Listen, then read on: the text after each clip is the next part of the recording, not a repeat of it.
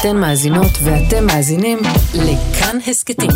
כאן הסכתים, הפודקאסטים של תאגיד השידור הישראלי.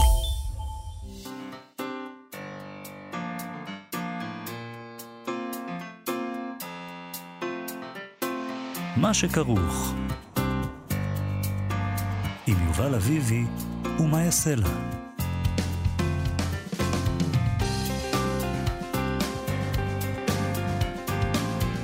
שלום, צהריים טובים, אנחנו מה שכרוך, מגזין הספרות היומי בכאן תרבות. מאיה סלע ויובל אביבי ב-104.9 ו-105.3 FM. אפשר למצוא אותנו גם ביישומון ובאתר של כאן, וכמובן ביישומוני ההסכתים. כן, שלום, היי. לא, זה קורה שם משתעלים, הכל נכון. בסדר. איתנו באולפן... אנחנו בני לא, אני אדם. מרגישה בסדר גמור, זה היה פאוזה כזאת דרמטית. איתנו באולפן המפיקה שלנו תמר בנימין, ועל הביצוע הטכני, ליאוניד איזקוב, שלום לכם, ושלום יובל אביבי. שלום, מאיה. רגע, גם אני צריך להישאל. בבקשה. זה יהיה התמה שלנו היום. אוקיי. סליחה. אה, היום היום לפני... להשתעל זה לא צחוק. להשתעל היום זה עניין. לא, זהו, זה- נגמר. מסתכלים עליך כאילו... אתה רוצח סדרתי כזה. אני משוחררת מהדבר הזה, כבר היה לי קורונה, כבר החלמתי, אני בסדר. אני לעולם לא יהיה לי, כי אני מעל כל זה.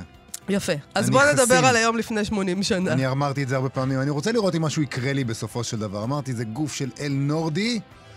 אין, הקורונה לא אני יכולה לא עליו. יודעת, אני לא יודעת למה אתה חייב אה, למשוך את, ה, את להתגרות. העין הרעה אליך, היום- אבל זה מה שאתה עושה, ואתה, אני כל פעם אומרת לך את זה ואתה לא, לא רוצה את ללמוד. מכירה, אנחנו בעסקי הספרות. כן. היבריס.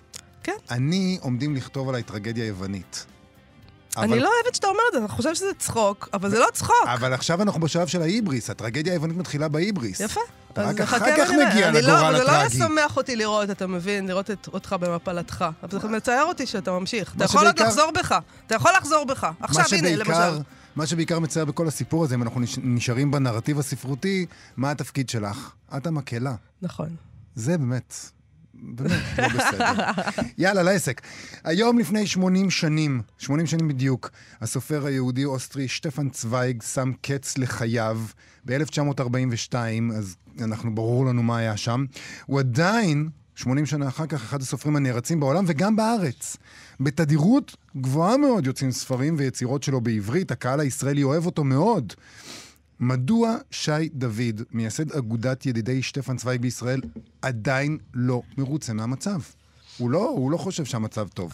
עזוב מ- לא מרוצה מהמצב, אתה אומר את זה כאילו זה ברור הוא למאליו. הקים אגודה. יש לנו בישראל אגודת ידידי סטפן צוויג. זה לא מוזר בעיניך? מד- אני לא חושב שיש אף סופר אחר שיש לו אגודת כזה. ידידים. אין דבר כזה. עכשיו, אגודת ידידים, מניסיוני, זה מין כזה, זה, זה, מוס, זה של מוסדות. אגודת ידידי מוזיאון, אגודת ידידי, לא יודע מה.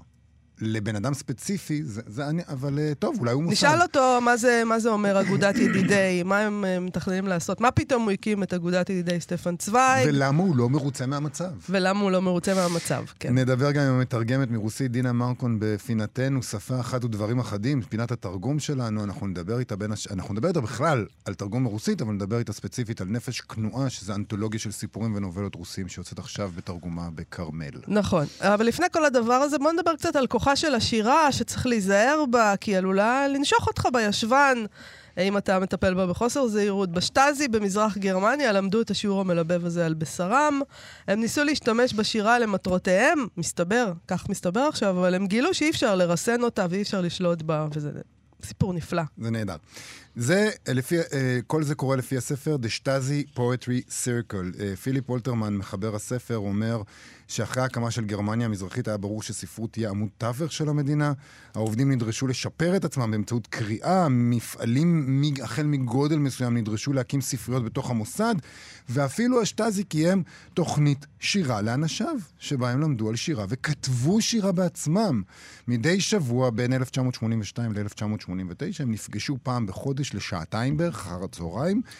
ולמדו על חריזה ומשקלים וכתבו שירה בעצמם, והוא, אולטרמן, פיליפ אולטרמן מצא אנתולוגיות של פואמות ושירים שהם כתבו. שתי אנתולוגיות שירה נוצרו במפגשים האלה. אולי, אתה יודע, למה חייבים לראות את זה כדבר שלילי? או, טוב, עוד מעט נראה. כאילו, יכול להיות שאתה יודע, אנשים הם גם עובדים בשירות החשאי, והם גם יש להם נפש פיוטית. זה השטאזי, אני לא חושב שהיה לו צד חיובי. אוקיי. אה, תשמע, אני לא רוצה פשוט למצוא את עצמי במגינה על השטאזי. לא, באמת. אוקיי. אבל השטאזי זה כזה ארגון, זה גוף כזה, שהרבה אנשים שהיו בו היו פשוט אנשים שאולי אולי- לא הייתה להם ברירה, יש כל מיני סיפורים. אתה יודע, זה נכון. כמו... אה, יש כזה אולי אה, הזכויות תופעה- הסוציאליות של האנשים שעבדו בסטאזי היו ממש טובות. לא, אני רוצה להגיד לך משהו. יש טוב. תופעה ישראלית, ואני לא רק חלילה משווה, להבדיל אלף הבדלות, אבל יש תופעה ישראלית כזאת שאני מסתכלת עליה בשנים האחרונות, של אה, בכירי מערכת הביטחון, ראשי מוסד וראשי שב"כ, כן. ש... ובכירים בשב"כ, שהם... אתה יודע מה אנחנו עושים בשב"כ, כן? כן. ואז כשהם משתחררים מהשירות, זאת אומרת, אה, יוצאים אחרי שנים, אה, פורש ראש השב"כ, פתאום הוא אומר, עכשיו אני מבין שבעצם צריך לעשות שלום, ובעצם כל הפעולות שלנו לא היו נכונות, וכל הדבר הזה. אז כאילו, הם מבינים את זה אחר כך. זאת אומרת, יש להם איזו נפש פיוטית שיוצאת, כשהם פורשים לגמלאות, יוצאת מהם נפש, נפש השלום שלהם. אז אוקיי. אז אולי זה- גם בשטאזי זה היה ככה. זה די מה שקרה. אוקיי, תשמע, הם נדרשו לידע הזה, מסתבר, שם, לא בגלל שהם רצו לשחרר את השדים, אלא בגלל שבמסגרת התפקיד שלהם הם ריגלו. פשוט, אחרי משוררים ואומנים, לפי הספר הזה. שר התרבות אמר אז לסוכני השטאזי שהם במלחמה עם משוררים. ובשטאזי, כמו בשטאזי, כדי לרגל אחרי משוררים צריך להבין בשירה, הם לא חובבנים. אה, כך למשל המשטרה החשאית הוזעקה על ידי אזרח מודאג שחשד בנערה שגרה לידו, כי שטינקרים זה דבר אה, ש... זה, ככה, עובד משטר... ככה עובדים משטרים חשאיים, עם שטינקרים. היו שם מאות אלפים, היו חצי מהאוכלוסייה הייתה יפה. שטינקרים. אז האזרח המודאג הזה חשד בנערה שגרה בשכנות, אה, חשד בה שהיא כותבת שירה. הם אכן אה, מצאו אצלה מחברת בית ספר שהיו בה שירים בכתב יד. התוכן שלהם מאוד מאוד הדאיג את השטאזי. הם לא פורסמו אף פעם, אמנם, אבל חלק מה, מהחברים שלה קראו את השירה הזאת, כן. ושירה הרי יכולה להשפיע על אנשים. אז אה, אחר כך, גם מאוחר יותר, כשהיא בגרה, היא גם נאסרה, ולקחו ממנה את הילד שלה, וכל מיני דברים כאלה נחמדים. זה מדהים. לא, היא גם, אה, אני, בכתבה שקראנו על הדבר הזה, גם נאמר שהיא נהגה לתפוס טרמפים, אם הבנתי נכון? וזה דבר כאילו חמור. של היפים? נכון, זה חמור. Uh, הבעיה הייתה שם, שאומנם הכתיבה הייתה מאבני היסוד של החינוך הפוליטי והחברתי שם, והיא נועדה להיות מכשיר uh, אידיאולוגי דידקטי, אבל מה לעשות שמשוררים אף פעם לא ידעו ללכת בתלם, וכל העניין הזה ירה לאחור, כמו שאומרים, backfired, כי כשאתה מלמד אנשים שירה, אתה לא יודע מה יקרה. אתה לא יודע מה יקרה. המרגלים בעצמם התחילו לכתוב שירים לא נאותים. שביטאו את הרגשות שלהם, שלא תמיד טעמו למסר של המפלגה. אלכסנדר רויקה, למשל, כתב שירים על המצוקה שהוא חש בשל עבודתו כשוטר חשאי. אה, הנה, בבקשה. כל אדם זקוק למסכה. משתוקק למסכה, סליחה, הוא כתב. ושם זה היה לא בסדר. מה, זה, מה זאת אומרת? למה אתה צריך... מצד שני, מה אתם כועסים עליו שהוא כותב את ה... הוא, הוא, סוח- הוא לא, אבל שוטר חשאי. של משטר... ברור שהוא צריך מסכה. לא, אבל הרעיון של משטרים חשאיים זה שגם אה, בינך לבין עצמך אתה תהיה נאמן כן, למולדת. נכון. אה, בלי מסכות. יפה. ב-1984 היה קצין זוטר במחלקת התעמולה בשם גרג קנור, הציג במסגרת מעגל השירה של השטאזי.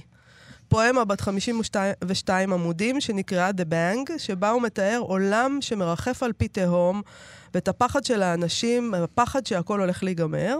הפואמה מספרת על אודיסאוס שנמלט למגדל השן, שם גרים הפילוסופים הגדולים, אפלטון, הגל וקאנט, אבל רק קרל מרקס מדבר איתו, שם, בפואמה הזאת, כן? רק, הוא מדבר רק עם קרל מרקס, ובדברים שלו קרל מרקס מתנצל בפניו על מה שבני האדם עושים בשמו. אה, על, שגרם, על זה שהוא גרם בעצם להשמדת האנושות.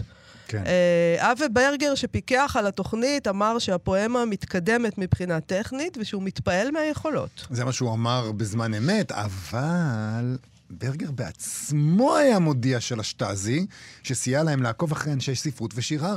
אה, הוא סיפר להם מי מנהל רומן עם מי, והוא הדליף להם כתבי יד שטרם פורסמו, והוא דיווח על נטיות פוליטיות וגם על בדיחות בעייתיות. אסור להתבדח על דברים מסוימים. זה סימן לעצמי, אגב, אני באמת יכול ללמוד מזה. זה מראה לך באיזה דמוקרטיה אתה חי, שאתה עוד מתבדח. זה כנראה הכל בסדר אבל פה. חכי, אולי זה עדיין השלב של ההיבריס, ותכף מגיעה המכה הניצחת. כן. אז במסגרת תוכנית הכתיבה הוא דיווח לתלמידים, גם על התלמידים שלו, אותם התלמידים כאמור שהיו שוטרים חשאיים בעצמם, שעקבו אחרי משוררים אחרים, גם אחריהם עקבו ואחרי השירה שלהם. בשלב מסוים הוא העביר את ה... הוא התחיל לראות שהשירים האלה ממש אה, בעייתיים, וכל המעורבים בדבר הבינו שעניין השירה הזה הוא חרב פיפיות, ואפשרויות הביטוי החדשות שהשוטרים למדו אולי הפכו אותם למרגלים טובים יותר, אבל גם ערערו את האמונה המוחלטת שלהם במערכת, כי זה מה שקורה כשקוראים. אז לומדים. טוב, כל הסיפור הזה כמובן רק על קצה המזלג של מה שקורה בספר המאוד מעניין הזה, אה, וזה נכון, אני חושבת שזה נכון, אני גם אה, תמיד חושבת אה, ואומרת שספרות יכולה להיות עסק מסוכן, אז... כשהיא במיטבה. כן. יש להיזהר. אז אולי צודקים כל אלה שרוצים להחרים ספרים ולשבש את לימודי מדעי הרוח, ושאנשים יהיו... הם צודקים בהחלט שהם רוצים, ואנחנו צודקים שאנחנו נילחם בהם ולא ניתן להם לעשות את זה. טיפת הדיו האחרונה. בדיוק.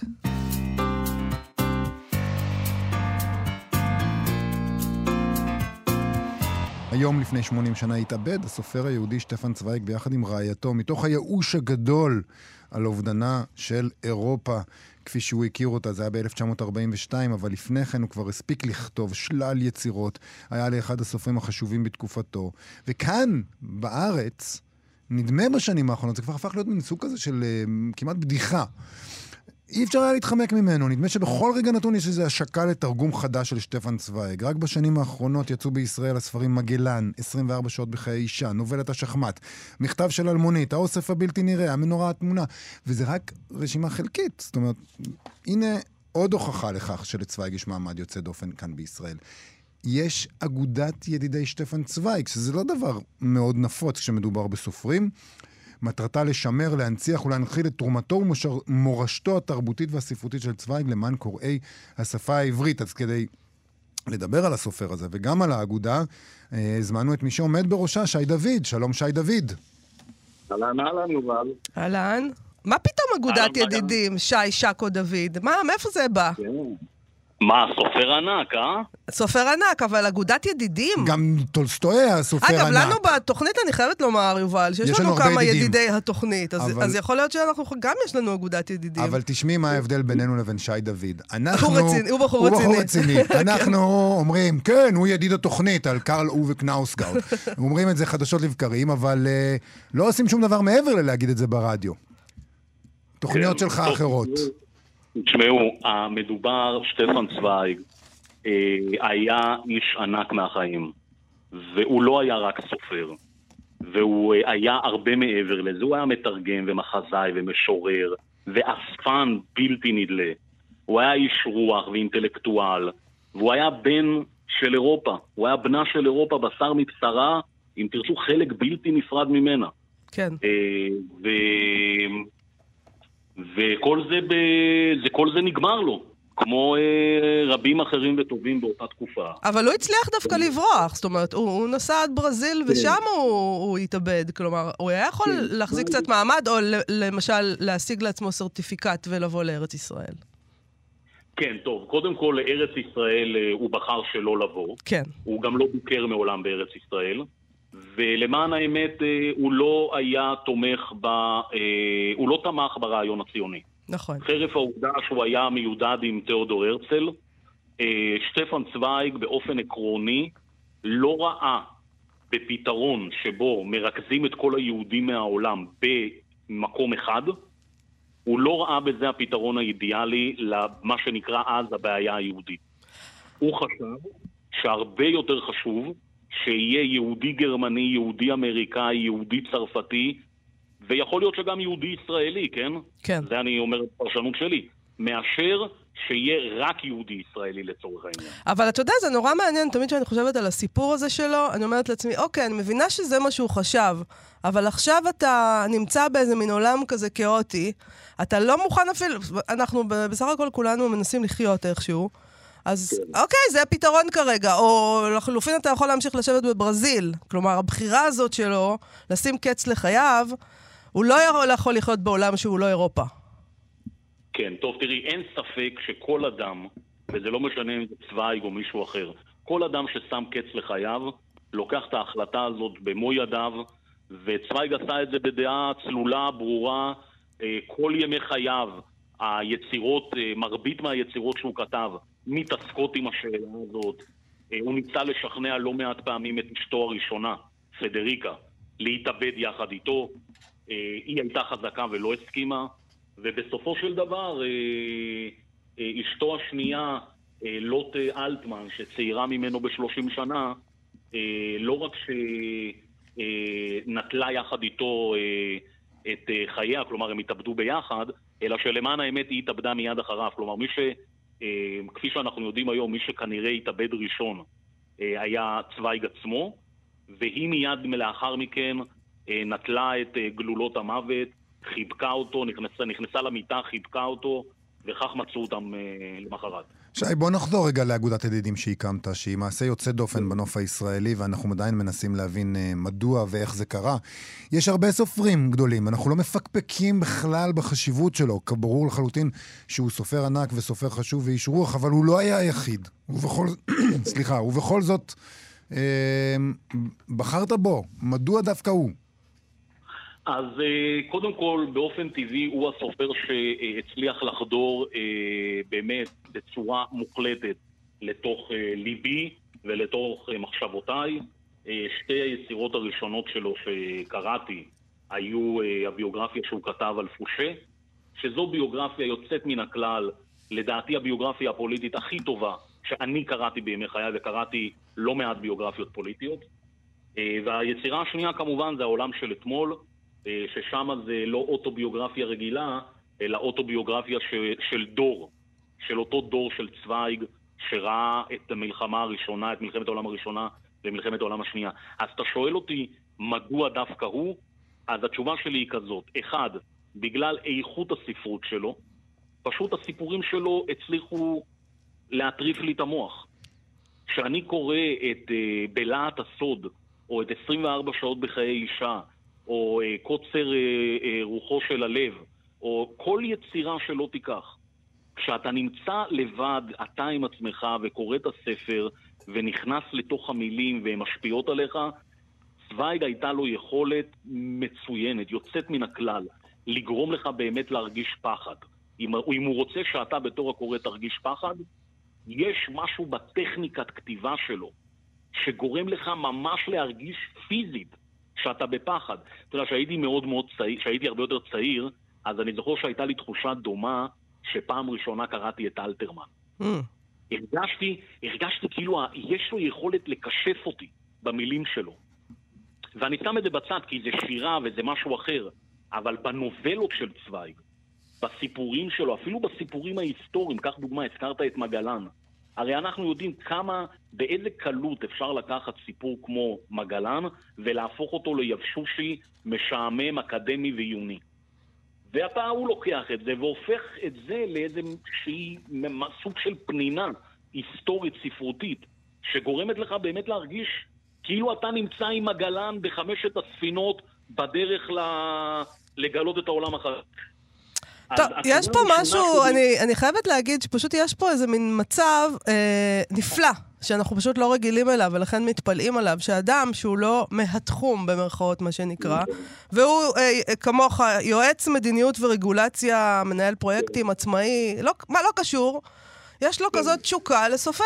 ולא סתם תשוקה, ממש... קם ועושה מעשה. נכון. אנחנו רובנו, יש לנו איזה סופר שאנחנו אוהבים או לא, אז אנחנו קוראים את כתביו ונהנים. את מה שיש. הוא פשוט, אה, אה, אני מניחה שאתה פשוט לא מסתפק במה שיש ואתה רוצה שיתרגמו עוד. זאת, זה בדיוק, זה, זה, המצב בשנים האחרונות היה שיש מלא מלא יצירות שלו שמתורגמות. מדוע אינך מרוצה מהמצב? אני רוצה ברשותכם לומר מילה אחת לגבי התרגומים.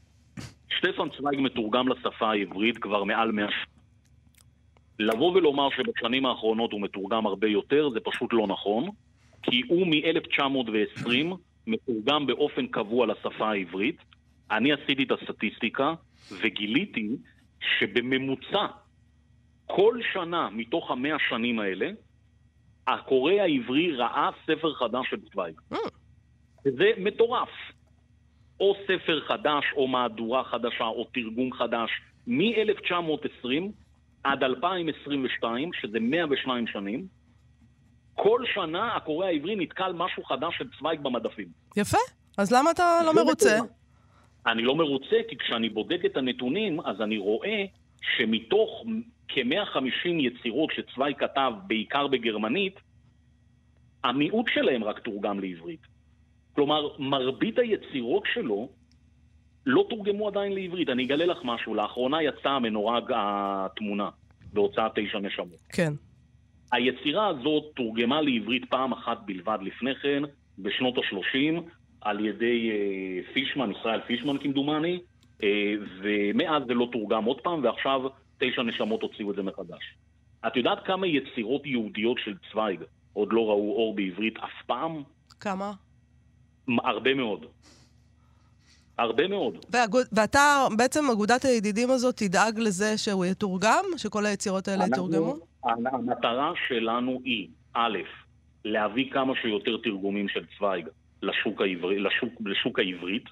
אני רוצה שישראלים, קוראי עברית, יוכלו לקרוא דברים שלא תורגמו אף פעם של צוויג, שהם רלוונטיים לחיינו. נושא של יהדות, סיפורים מקראיים יוצאים מן הכלל, שאף אחד לא שמע עליהם בכלל. ואז באים ואומרים, לדעתי, במין, את יודעת, אבל זה כבר למיטיבי לכת, שבאים וטוענים שעליית הנאצים בשנות ה-30 היא זאת שקירבה את צוויג כביכול ליהדות, זה הבל הבלים. כי צוויג מיומו, מהיום שהוא נולד, בגיל 17 הוא כותב יצירה שלא תורגמה אף פעם לעברית בשם בשלג, שמתואר שם על משפחה יהודית שבסוף, לא משנה, נמלטת מפוגרומים ומוצאת את מותה בשלג. משפחה יהודית עם סיפור יהודי. בקיצור, אלה דברים שאני גיליתי אותם ואמרתי, איך יכול להיות שלא יודעים על זה? אז זאת המטרה הראשונה שלנו, להביא כמה שיותר פרסומים של צוויג ואודות צוויג. כי מעולם לא תורגמה לשפה העברית אף ביוגרפיה שנכתבה על צוויג ברחבי העולם. שום ביוגרפיה שנכתבה עליו לא תורגמה אף פעם לעברית. זה באמת מוזר, זה, כן. זה, זה, זה מוזר, נכון, אבל בגלל זה גם מרבית הישראלים או קוראי העברית לא באמת מכירים את סיפור חייו. הם יודעים להגיד שהוא היה יהודי אוסטרי, וגם פה יש הרבה אנשים שמתבלבלים ואומרים שהוא היה יהודי מתבולל, דבר שלא נכון בעליל, ו... או יודעים שהוא התאבד בסוף בברזיל, כי בהתאבדות זה תמיד דבר מרגש, אבל באמצע, כל מה שהוא עשה ב-61 שנים שלו, שמעי, זה, מטור... זה, זה מטורף. חבר של פרויד, מדבר עם איינשטיין, תומאס מן, זה, אה, אה, אה, הוא מייצר פגישה משולשת בין סלבדור דלי לפרויד כשהוא נוכח ב-1938 בלונדון. כל הסיפורים הקטנים האלה הופכים להיות משהו הרבה יותר גדול ומעניין וחיים מאוד מגוונים, שהם אלה שגרמו לי להגיד, וואלה, אני רוצה שקוראי העברית יכירו אותו יותר טוב, יכירו את מה שיש לו להציע, ולא יכירו רק את היצירות שלו, כי זה הוצאות הספרים עושים אה, בצורה כזו או אחרת, אבל הם עושים אותה. כן. אני תגיד- חושב שהם יכירו מעבר לזה. מתי הקמתם את... מתי הקמת את האגודה? מאי, אה, במאי האחרון. במאי האחרון. פחות, אה, כן, לפני פחות משנה. אה, אני יכול להגיד לך, יש לנו עמוד פייסבוק אה, מאוד פעיל, שאנחנו מפרסמים שם תוכן מאוד מאוד מעניין על אה, צוויג. יש לו כבר, אה, אני מניח, אה, קרוב לאלף עוקבים. היום בערב יש אירוע בספרייה הלאומית. אתם שמעתם כמה אנשים נרשמו לאירוע הזה? כמה? כן, קרוב לאלף, לא? אלף, אני יכול לגלות לך שלפני כמה דקות היה לי, לפני חצי שעה הייתה לי שיחת הכנה לקראת הערב, אז הבנתי שנרשמו כבר מעל אלף איש. כן. מדהים. אז וואו. רגע, בוא נ... אם אנחנו כבר הזכרנו את האירוע, אז בוא נפרט, בוא נגיד שאנחנו מדברים על אירוע לרגל 80 שנה למותו. זה אירוע שמתקיים בזום. אה, ידברו שם... אה, שיוזמת הספרייה הלאומית בירושלים. נכון, אירוע של הספרייה הלאומית, ידברו שם על העולם של אתמול באוספי הספרייה, דוקטור שטפן ליט ידבר אה, מהספרייה הלאומית, פרופסור מר גלבר מאוניברסיטת בן גוריון, קרין נויברגר, חוקרת עצמאית, ואתה, כמובן, תדבר על היבטים יהודיים בעולם של אז אתמול. אני רוצה לשאול בהמשך לזה, איך אה, מוסד... אני מניח שאתה בקשר עם מוסדות, עם אה, הוצאות לאור, עם, אה, עם סופרים אחרים, עם מתרגמים. איך הם מגיבים כשאתה מציג להם את, העובד... את עובדת היותכם אגודת ידידי שטפן צוויג בישראל? מה הם אומרים? זה הרמת גבה? אה, התפעלות? כל אחד, כמוכם, כל אחד עושה איתי ראיון קטן ואישי. ומביע ומביע- את התפעלותו, אבל אם אני אגיד ככה, תראו, האמת היא שפורסמה ידיעה אה, בזלצבורג לפני כמה ימים, אה, ב-International שטפן צוויג סוסייטי, החברה הבינלאומית של צוויג, כמו אנחנו, כמו שאנחנו אגודה ישראלית, יש כזה חברה בינלאומית, ופרסמו שם את העובדה שבישראל אה, קמה אגודה, אגודת ידידים. ואחת התגובות שמה האמת היא, זו הייתה התגובה היחידה לפוסט הזה, אבל כן. התגובה הזאת מאוד ריגשה אותי. כי היא הייתה של בחור מקומי, שכתב בצורה מאוד פשוטה. אילו צוויג היה יודע שקמה לכבודו אה, אגודת ידידים במדינת ישראל, אני משוכנע שהוא היה מאוד מאוד שמח. על ו- אף שהוא היה אולי היה ציוני, אולי הוא היה אנטי-ציוני, אתה אומר שהוא כן היה שמח מזה.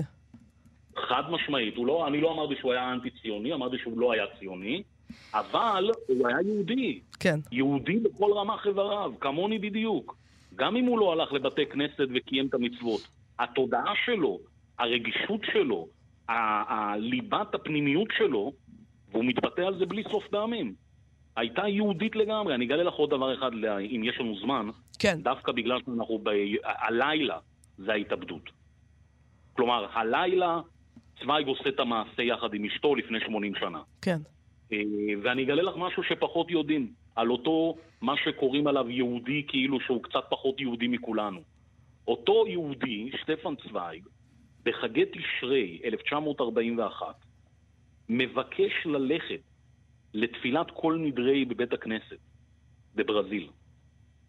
מעשה שהוא בניגוד לכל, את יודעת, מה שאנחנו חושבים עליו. כן. והעובדה שבסוף חייו הוא, הוא טורח ללכת לכל נדרי בבית הכנסת, יש בה אמירה מאוד משמעותית. יש בה אמירה מאוד מאוד כבדה לגבי היחס שלו ליהדות, מה הוא מרגיש, איך הוא מרגיש ו- וכולי. לכן, אה, זהו, את יודעת, 80 שנה, ויש לנו עוד הרבה עבודה מה לעשות, אנחנו מסתכלים קדימה, אנחנו... אגודת הידידים זה לא פרויקט של שנה-שנתיים, גם לא של שלוש-ארבע. שי. אה, שי שקו דוד, אני רוצה להגיד לך שאנחנו נמשיך לעקוב אחרי האגודה הזאת, בהחלט. אה, ואני בטוח- ואני מקווה שגם נהיה בקשר בעניין. תעדכן אותנו בכל דבר שקורה. אה, ואני אחזור שוב שיש היום את האירוע הזה בזום בספ- של הספרייה הלאומית בשעה שבע. תודה רבה לך על השיחה הזאת. תודה רבה לכם, אחלה יום. להתראות. עכשיו, שפה אחת ודברים אחדים. מה שכרוך בכאן תרבות, מגזין הספרות היומי שלכם, ואנחנו עכשיו עם פינת התרגום שלנו, שפה אחת ודברים אחדים, עם המתרגמת מרוסית דינה מרקון, לכבוד הספר נפש כנועה, סיפורים ונובלת רוס... ונובלות רוסיים, שיצא עכשיו בהוצאת כרמל בתרגומה. שלום דינה מרקון. שלום, שלום לכם. אה, אולי נתחיל בספר הזה, קודם כל, לפני שנדבר על תרגום באופן כללי. תספרי לנו קצת עליו, ספר אה, נכבד, נפש כנועה. מה יש בו בספר הזה? אה, טוב, זו אנתולוגיה. אנתולוגיה של אה, מה שכותב המבוא, אה, פרופסור פפרני מכנה ספרות ריאליסטית, ספרות רוסית ריאליסטית. אה, זה יוצרים אה, קלאסיקנים למעשה, החל אה, מאמצע המאה ה-19 עד תחילת שנות ה-20. בוא נגיד, יש פה דוסטויבסקי, ויש פה צ'כוב, ויש פה גורקי, זה באמת אה, רוסים כן, שאנחנו אה, מכירים. אכן, כמעט כולם. אני חושבת מלבד אחד, סבלוד גרשין, שכלומר, הוצאת תשע נשמות אה, הקדימה והוציאה, נדמה לי, השנה לאור אה, את הסיפור שלו. הפרח האדום, אבל אה, ככה, כלומר, אה, זה רק אה, תחילת ההיכרות של הקורא העברי איתו. כן. הוא גם פחות אה, מוכר לקוראים הרוסים. אה, אוקיי. אה, איך כן. בחרת, אבל, את הסיפורים לתרגם? אה, דווקא לא אני בחרתי, מי שבחר זה ולדימיר פטרני. אה, עכשיו, אה, הכוונה בהתחלה הייתה אה, הרבה יותר נרחבת. רצינו לכלול עוד סופרים, אבל ראינו שהאונתולוגיה הולכת ככה ומתעבה, אז החלטנו לדחות את זה לפעם הבאה. כלומר, אה, ייתכן מאוד שתצא אנתולוגיה נוספת עם... אה, שלא ייווצר ב- ב- באוזני המאזינות והמאזינים איזה טעות. מדובר על 555 עמודים. זה לא נכון. שאמרתם, אוקיי, בואו נסתפק ב-200, כן? מקבלים פה, מקבלים את כל מה שאפשר, פחות או יותר. אה, כן, כן, אני, זה, זה מה שאמרתי, היא הלכה והתאפתה כן. וככה. אני רוצה לשאול אותך, אבל אה, איך זה לתרגם אני מניח שיש ביניהם הבדלים שונים בשפה, בסגנון, במה שהם רוצים להביע באמצעות המילים, בשימוש שהם רוצים במילים. איך זה לתרגם את הסופרים האלה זה לצד זה? אה, זו חוויה מעניינת. אה, זה, לא שונה בעצם ממה שקורה לי כשאני עוברת מספר לספר, אבל הפעם זה היה ככה בצפיפות יותר גדולה. אה, עכשיו, אני תמיד משווה את המתרגם לשחקן. כלומר, הוא, למצוא, הוא צריך למצוא את הקול המתאים בתוכו, את ה... ואיכשהו קצת להתלבש בתוך הדמות של הסופר, בתוך הסגנון שלו, בתוך המילים שלו. אה, זה היה מעניין מאוד, ובקובץ הזה יש אה, הבדלי סגנונות מאוד חדים, הייתי אומרת. למשל, אה, קחו את צ'כוב הריאליסט, המאופק, הצלול, וקחו את ליאוניד אנדרב, שהוא אקספרסיוניסט, על כל מה שמשתמע מכך. כלומר, יש לו שפה מאוד ציורית, מלאה עמוסת דימויים, דרמטית וככה. אז אה, זו הייתה חוויה בהחלט אה, מעניינת, גם אה, מאתגרת. זאת אומרת, אם, אם אני שואלת אותך מה, איזה תכונות צריך מתרגם, אז את אומרת, דבר ראשון צריך להיות שחקן. כל פעם להחליף כובע. משהו כזה, כן. מה עוד? גם, איזה עוד תכונות? תראי, זה גם, אני רואה את התרגום כהרפתקה רוחנית כזאת, כן. כי גם, גם מתרגם צריך המון סבלנות, תכונה שאני מודה שאין לי. אז אה, כי עד שאת לפעמים את מוצאת את הביטוי המדויק, או כל מיני אה, אה, צירופי מילים בעייתיים, אז זה, זה לוקח זמן, אז זה, בשבילי זה סוג של מדיטציה זן כזאת, זאת אומרת גם תוך כדי. וגם המתרגם, אסור לו להשתלט על הטקסט, זאת אומרת, אסור שהקול של המתרגם יהיה מאוד מובהק. כן. אי אפשר להעלים לגמרי את הקול, אז נשארת איזו נימה דקה, אבל uh, צריך, הוא צריך uh, לתת, לפנות את המקום, לצמצם את עצמו ולפנות את המקום לסופר.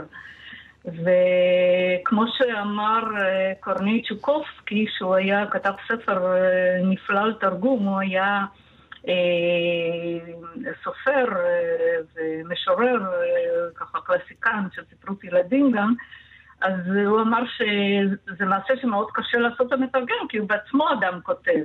כן. אז זהו. יש אבל קשיים מיוחדים במעבר מהקלאסיקה הרוסית לעברית, שהרי לא רק אה, לשונית אנחנו מאוד שונים מהמקור, אני מניח, אלא גם תרבותית אה, ורעיונית נגיד, אה, יש הבדלים מהותיים. ברור, ברור. אז אחד הקשיים הנורא בולטים זה לתרגם ספרות מדוברת מהמאה ה-19, כלומר, לא ספרות, לשון מדוברת. כן. מספרות המאה ה-19 לעברית. עכשיו, הרוסית של המאה ה-19 היא לא שונה בצורה דרסטית מהרוסית של היום. ותמיד הייתה נטייה לתרגם אה, בשפה הרבה יותר גבוהה. עכשיו, אבל אה, במאה ה-19, לעומת זאת, לא הייתה כל כך עברית מדוברת. ואז אני צריכה לעשות איזה הכלאות כאלה בשביל שהדיאלוגים אה, יישמעו טבעיים, לא נמוכים מדי, לא גבוהים מדי.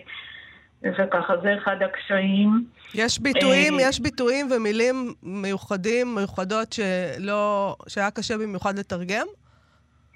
כן, כן, אבל זה לאו דווקא, כלומר, כן, נגיד לבוש, כל מיני פריטי לבוש, יש שם, אני לא יודעת מה, המון המון לבוש עיקרים ולבוש אצולה וככה, כן. אז צריך uh, לעשות שמיניות באוויר ו... נגיד, אה, הוזכרה שם איזה אה, עליונית חמה לנשים באחת היצירות, אה, בנפש כנועה, כן? כן. ואז תרגמתי כקפתן בשביל אה, לקצר.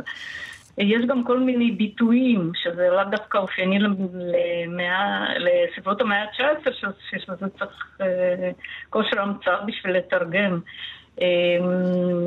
למשל, היה ביטוי מעניין בסיפור של גורקי, ורינקה אולסבה, של ספרות קצת יותר מאוחרת, כן? שקראו, שזה קראו שם למישהו ברוסית תשיש יפקובי, זאת אומרת, מילולית זה שידפון בריבוע. אבל הכוונה הייתה, כאילו, אה, זאת אומרת, זה לא היה כל כך ברור, אז תרגמתי שיממון בריבוע, כן? אז מה שהצחיק אותי, שבאמת יש שם את הריבוע. אמ, יש, יש כל מיני, יש מילה בש... אה, שהיא קרסנריצ'ה, זאת אומרת, כאילו, מתת הדיבור, שכל פעם אני שוברת את הראש איך לתרגם את זה, כושר דיבור, כושר נאום, אה, מושגי, מושגים שמתייחסים לחורף, למשל, ששם הם נורא נורא טבעיים. ואצלנו צריך אה, בדרך כלל להסביר, למצוא, זה תמיד יוצא מגושם. אנחנו הישראלים, אין לנו סגנון אה, לבוש אה, טוב ואין לנו בכלל. חורף. אין לנו סגנון אז פשוט. פרטי לבוש זה בעיה, כי אין לא, לנו, יש וגם לנו מעיל הנפש אחד, הרוסית, יש את הנפש הרוסית הזאת, שוואו, היא סוערת, והיא... ואנחנו לא...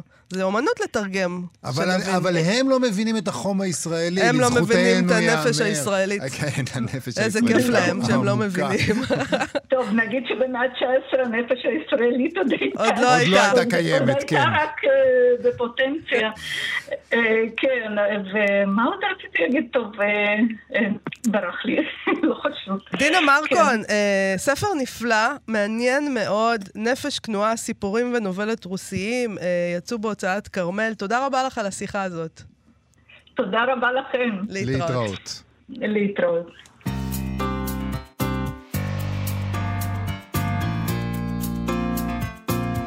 אנחנו עכשיו עם הפינה שלנו, ועיקרן תחילה, שבה אנחנו נותנים, נותנים לספרות להגיב על ענייני היום ועל החדשות.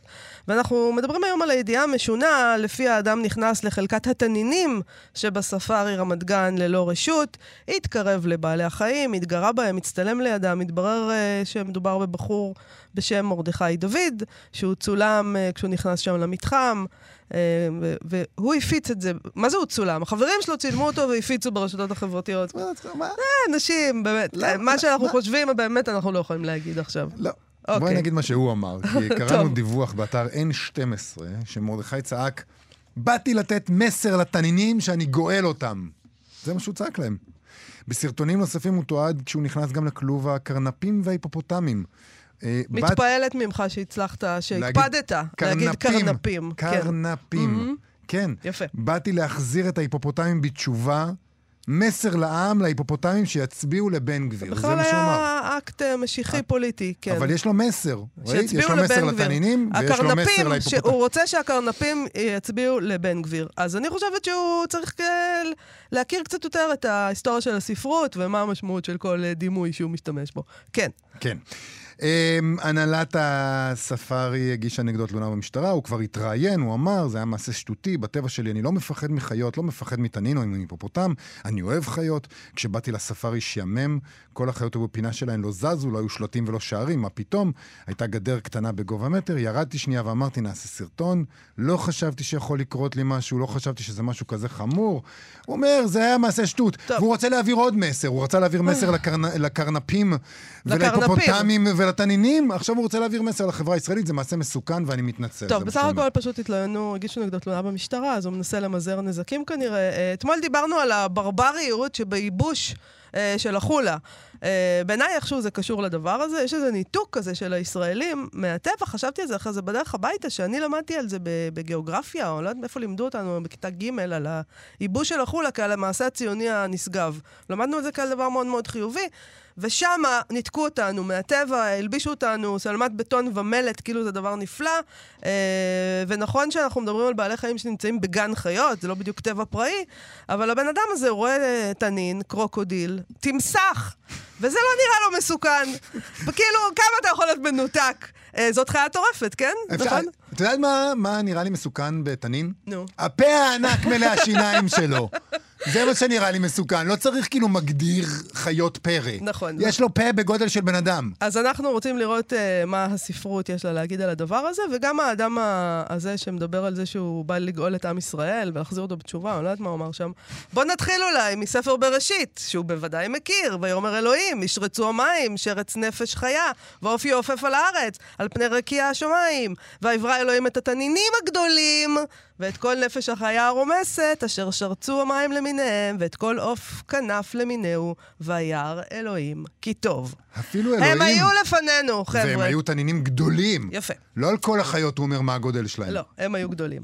Uh, טוב, אז אנחנו נקרא, הדבר הראשון שנקרא זה מתוך כן. סיפור uh, שנקרא uh, בריכת התנינים. הוא נמצא בספר שנקרא בריכת התנינים, אה, של בועז יזרעאלי, שיצא, זה ספר סיפורים קצרים שלו, אה, שיצא בעם עובד. לצערי נקרא רק את ההתחלה, למרות שהוא סיפור פשוט נפלא, בריכת התנינים. את השגריר הנורבגי בחוף השנהב הכרתי כשהייתי ילד. גרתי אז עם הוריי בשכונת הזרים בבירה אביג'אן. הוא ואשתו נראו לי גבוהים מאוד. גבוהים יותר מהוריי ומרוב השכנים האחרים. נורדים זקופים בעלי ראשים בלונדינים, ארוכי גפיים לבנות, לבנות אף, אה, סליחה, ארוכי גפיים לבנות, אף על פי שישבו כבר כמה שנים כאן, באפריקה, מתרפקים בנחת חתולית יחד עם ההורים של כולנו על אוצרות המקום. אשת השגריר הזמינה מכרים ושכנים למסיבת יום ההולדת שלה בחצר ביתם. אמרו שהיא בת חמישים. כמו בעלה, טבלה גם היא בזוהר בוטה ושברירי, שונה למראה מאמותינו, נשות צולל בונה וגרורות צה"ל למיניהן. הוריי לקחו אותי איתם לאירוע שנערך לפנות ערב. רציתי לבוא. השתוקקתי לראות לראשונה את צמד התנינים שהשגריר החזיק בבריכה שלהם בחצר. לילד בגילי זו הייתה הזדמנות שאסור להחמיץ. לא רק בגלל התנינים, שעד אז אנחנו, ילדי השכונה, רק שמענו עליהם, אבל לא זכינו לראותם, אלא גם משום שבנסיבות הרגילות, השגריר ואשתו לא הרשו לילדים להיכנס לחצר שלהם. הם לא אהבו רעש ובלגן. לי ולשאר הילדים, הישראלים, קסמו החצרות ברחוב שלנו. בממדיהן העצומים, העצומים הן היו דגמים נוחים של הג'ונגל שהתחיל קצת מאחורי שורת הבתים האחרונה. וכל מקל של ארטיק שתקענו באדמה האפריקאית שלהן הפך לשיח עז מבע, עוד בטרם ניקינו את שאריות הגלידה מהידיים. בשכונה גרו משפחות מכל העולם, נספחים, שליחים, אנשי עסקים, עובדי חברות ממשלתיות מדרגים שונים. בחוג הישראלים ובהם הוריי היו כאלה שהחוט הדק המקשר אותם למולדת היקרה איים להתנתק ולהניח להם לשקוע סופית במנעמי הארץ המתפתחת, שבה שכנו כבני אלים. חלקם ראו לפניהם עוד שנים רבות, שבהן נזרח לא ונורם בין השחורים סביב, הרבה לאחר שיפוג תוקף חוזיהם. אמ, זה ממשיך, יש כן. עניין עם התנינים. יש יש לו תנינים גדול. בבריכה, כן. לשגריר, כן, באפריקה. וגם גם השגריר הוא תנין נכון, כשלעצמו. כן. אה, זה סיפור נהדר, שווה אה, לקרוא בו. יש אה, גם, יש לו סלידה שהקסימה אותי מילדים. לשגריר. לשגריר. ילדים לחש לי השגריר, מחווה עליהם בכוס שבידו. תאמין לי, הייתי מעדיף לאבד אצבע ולא לעשות ילדים, אמר וקרצי. אולי אפילו את כל כף היד. חייבים לאהוב את זה. חייבים בועז לאהוב את זה. יזרעאלי. אה, אנחנו נקרא גם מתוך הפואמה התנין של קורני צ'וקובסקי. צ'וקובסקי, שתרגם לעברית ולאד שוסטרמן, התפרסמה בגיליון 14 של כתב העת מעיין. וככה זה הולך. היה היה תנין נורא, הוא תהיה לו בשדרה, עישן סיגר בלי עין הרע, ודיבר שפה זרה, מר תנין תנינובסקי תנינוביץ'. אחריו הבריות מתפרעים כמו חיות, צועקים לו שטויות, פוערים את הפיות, מאיפה עלינו מכה כזו? תיכוניסטים עליו, נדלניסטים עליו, דוחפים אותו, מעליבים אותו. ובא איזה ילדון, וזורק עליו צנון, וכלבלב מטונף אף נשך לו באף. כלבלב רע שר חינוך ושר רסן. מר תנין, רגע חשב, הוא בלע את הכלבלב. בלע עם הקולר והסוודר. התרכזו אז הבריות וקראו לרשויות. אוי, תחזיקו אותו, תעזיקו אותו ותיקחו לתחנה פן יברח לנו. הוא עולה לתחבץ, הציבור צועק רץ. לבתים מקלטים רחמים הושיענו, הצילו נא, כאן הגיע שוטר. מה הרעש? מה בוער? מה עובר לך בראש לטייל בין בני אנוש? המעבר לתנינים כאן סגור בכלל. התנין חייך בחן, ובלע את המסכן. לא השאיר אף מגף ולא נשק. אז uh, זה ממשיך.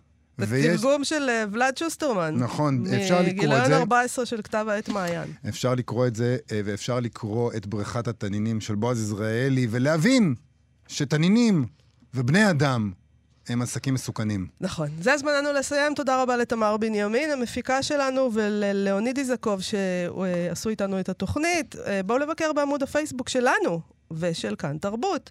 אני- אנחנו נהיה פה שוב מחר. כן. שלום. להתראות.